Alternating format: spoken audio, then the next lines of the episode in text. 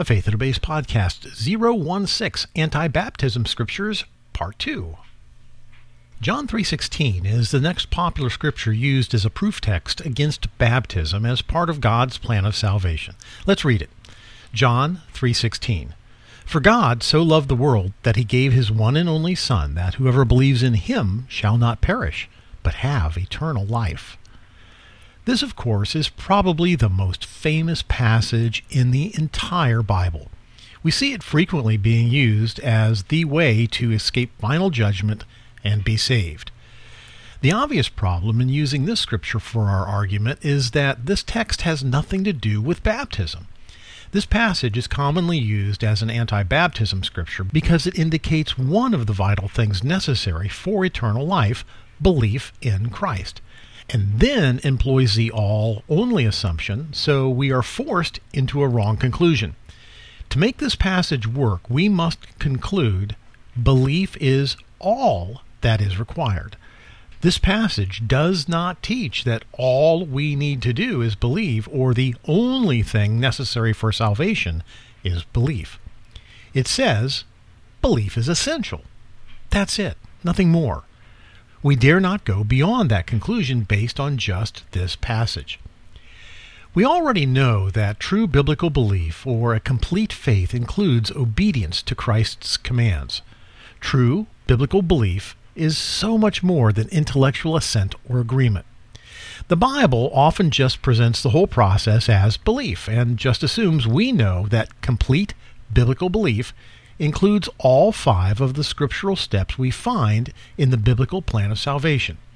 Just because the Bible does not list all five steps every time it talks about salvation does not mean that any one step is less important. Our job is to discover the composite God has created, which is quite often summed up as belief. If you watched my video series, you may remember this example.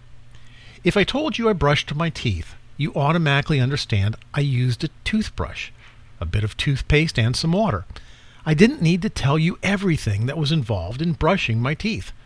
Many steps were summed up in one phrase, just as the Bible often sums up the complete plan of salvation as belief. Now, we know repentance, confession, and baptism are acts of obedience we fulfill on the way to salvation.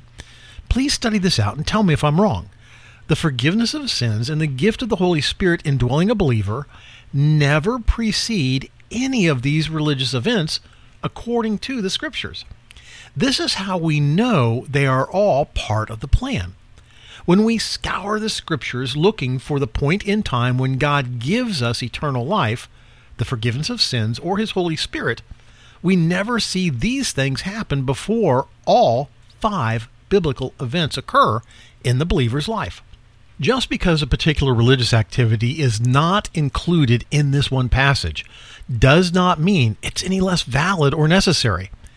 Now, if you want to argue whether obedience to Christ is necessary for salvation, maybe we should just fix John 3:16. It would sure be helpful if we could change it just a little bit. See if you think this would be okay. John 3:16, the wrong way. For God so loved the world that he gave his one and only Son, that whoever believes in him, without obeying his commands, shall not perish, but have eternal life. That doesn't work, does it? Yet, in using this scripture as a proof text against water baptism, that's pretty much what we are saying. Biblical belief always includes humble obedience to the things Jesus has asked us to do. God did not spell out every detail of the plan of salvation in John 3:16, nor did he need to. There is not just one thing we must do in response to his calling, grace, and mercy. Salvation is a free gift, but we must receive it in an appropriate and scriptural manner. Consider this. Jesus spent quite a bit of time in John chapter 14 and 15 connecting three things love for Christ, obedience to Christ, and receiving the Holy Spirit. Remember, if we are not saved, we do not have the Holy Spirit indwelling us. Listen how he connects these three things. John 14, verse 15 through 17. If you love me, you will obey what I command. And I will ask the Father, and he will give you another counselor to be with you forever, the Spirit of truth. Here we see obedience linked to receiving the Holy Spirit. The Holy Spirit only indwells saved people, a person whose sins have already been forgiven. The Holy Spirit will not enter a house which has not been swept clean. This passage unequivocally makes obedience to Christ's commands a necessary part of the salvation process. Employing John 3:16 as a proof text against baptism for the remission of sin results in an invalid use of the scripture. Why do we bring baptism into the scripture when it has nothing at all to do with baptism? Let's just take the scripture at face value and not read anything into it. It's very simple. Belief in Jesus is a requirement for salvation. That's it. This is the only honest conclusion we can draw from this passage. Let's never pick one scripture and build our entire doctrine of salvation around it. Surely there must be far better scriptures to use in the anti baptism debate. Let's dive into our Bible and find those. Why not do a little research and locate and use the scriptures which specifically mention baptism by name and specifically tell us it is not necessary for the forgiveness of sins? Why not use those scriptures? Well, because there are none. You know, if we went through our Bible and looked at just the scriptures which mention baptism specifically, we would discover that, in context, not one of them even remotely suggests it is not a part of the conversion process.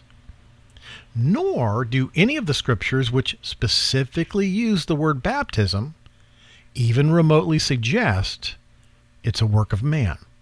Well, that concludes our review of John 3:16. The next scripture used as a proof text against baptism for the remission of sin is Acts 16:31. Let's look at that next. Well, thanks for listening. Join the argument at www.faiththatobeys.org slash blog.